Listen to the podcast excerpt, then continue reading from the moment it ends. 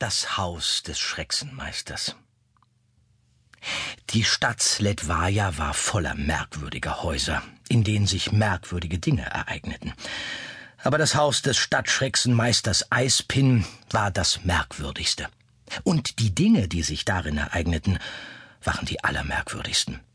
Man hatte es in uralter Zeit auf einem Hügel errichtet, so dass sein Anwesen nun über der Stadt thronte wie ein Adlerhorst. Von dort war ganz Sledvaja zu überschauen, und es gab keinen einzigen Flecken im Ort, von dem aus einem der Anblick der schaurigen Burg erspart blieb. Ein ewiges Mahnmal für die Allgegenwart des Schrecksenmeisters. Das Schloss war aus schwarzem Gestein gemauert, dem man nach sagte, es sei aus dem Herzen der Finsterberge geschlagen. Und es war so krumm und schief, dass es aussah wie ein monströses Gewächs aus einer anderen Welt. Alle Fenster waren unverglast. Eispin liebte es, wenn der Wind durch seine Burg pfiff und darauf spielte wie auf einer Dämonenflöte, selbst im eisigsten Winter, denn er empfand keine Kälte. In etlichen der dunklen Löcher standen seltsam krumme Fernrohre, mit denen der Schrecksenmeister jeden Flecken der Stadt ausspionieren konnte, wann immer ihm danach war.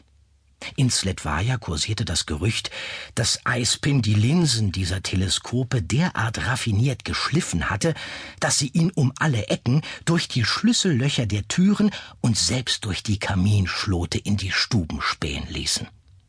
Man mochte kaum glauben, dass dieses scheinbar planlos ineinander geschobene Gestein in all den Jahrhunderten nicht irgendwann zusammengebrochen war. Aber wenn man wusste, dass seine Baumeister dieselben waren, die auch die uralten Buchimistenhäuser in der Schwarzmanngasse von Buchheim errichtet hatten, dann verstand man, dass dieser Baustil tatsächlich für die Ewigkeit ersonnen war. Dieses Schloss stand schon an seinem Platz, als es noch gar keine Stadt mit dem Namen Sletvaja gab. Eispin hatte den geschwächten Echo unter seinem Mantel geborgen, die gewundenen Straßen zum Haus hochgetragen, wobei das Krätzchen vor Erschöpfung eingeschlafen war. Dort angelangt, kramte er einen rostigen Schlüssel aus seinem Umhang und öffnete die mächtige hölzerne Eingangstür. Dann eilte er mit seiner federleichten Last durch hohe, von Fackeln und Kerzen beleuchtete Korridore, an deren Wänden Gemälde in staubbedeckten Holzrahmen hingen. Auf ihnen waren ausnahmslos Naturkatastrophen dargestellt.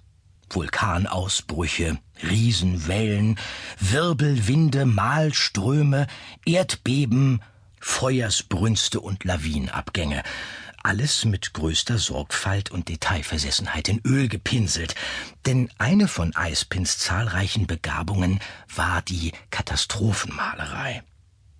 Als er den nächsten Korridor betrat, erwarteten ihn dort drei erschreckende Gestalten. Ein grauer Schnitter, eine Haselhexe und eine Zyklopenmumie. Dies waren drei der gefährlichsten Kreaturen, die die zermonische Natur zu bieten hatte, und die Wahrscheinlichkeit, ihnen an ein und demselben Ort zu begegnen, war etwa so hoch wie die von einem Blitz, einem Meteor und einem Vogelschiss zur selben Zeit getroffen zu werden. Aber Eisbin beachtete sie nicht einmal und hetzte mit wehendem Umhang unbehelligt an ihnen vorbei, denn sie waren erfreulicherweise tot und mit größter Kunstfertigkeit ausgestopft, weil auch die Gruseltaxidermie, das Ausstopfen von furchteinflößenden Daseinsformen aller Art, eines der zahlreichen Steckenpferde des Schrecksenmeisters war. Etliche düstere Winkel des Anwesens waren bevölkert von solchen höchst lebendig wirkenden Kreaturen, denen man weder im Dunkeln noch im Hellen gerne begegnete, nicht einmal in mumifizierter Form. Eisbin aber schätzte ihre stumme Gesellschaft über alles und fügte seiner Sammlung immer neue Exemplare hinzu. Er stürmte eine gewundene steinerne Treppe hinauf, eilte durch eine Bibliothek mit modrigen buchimistischen Büchern, durch eine Halle, die vollgestellt war mit lakenverhangenen Möbeln.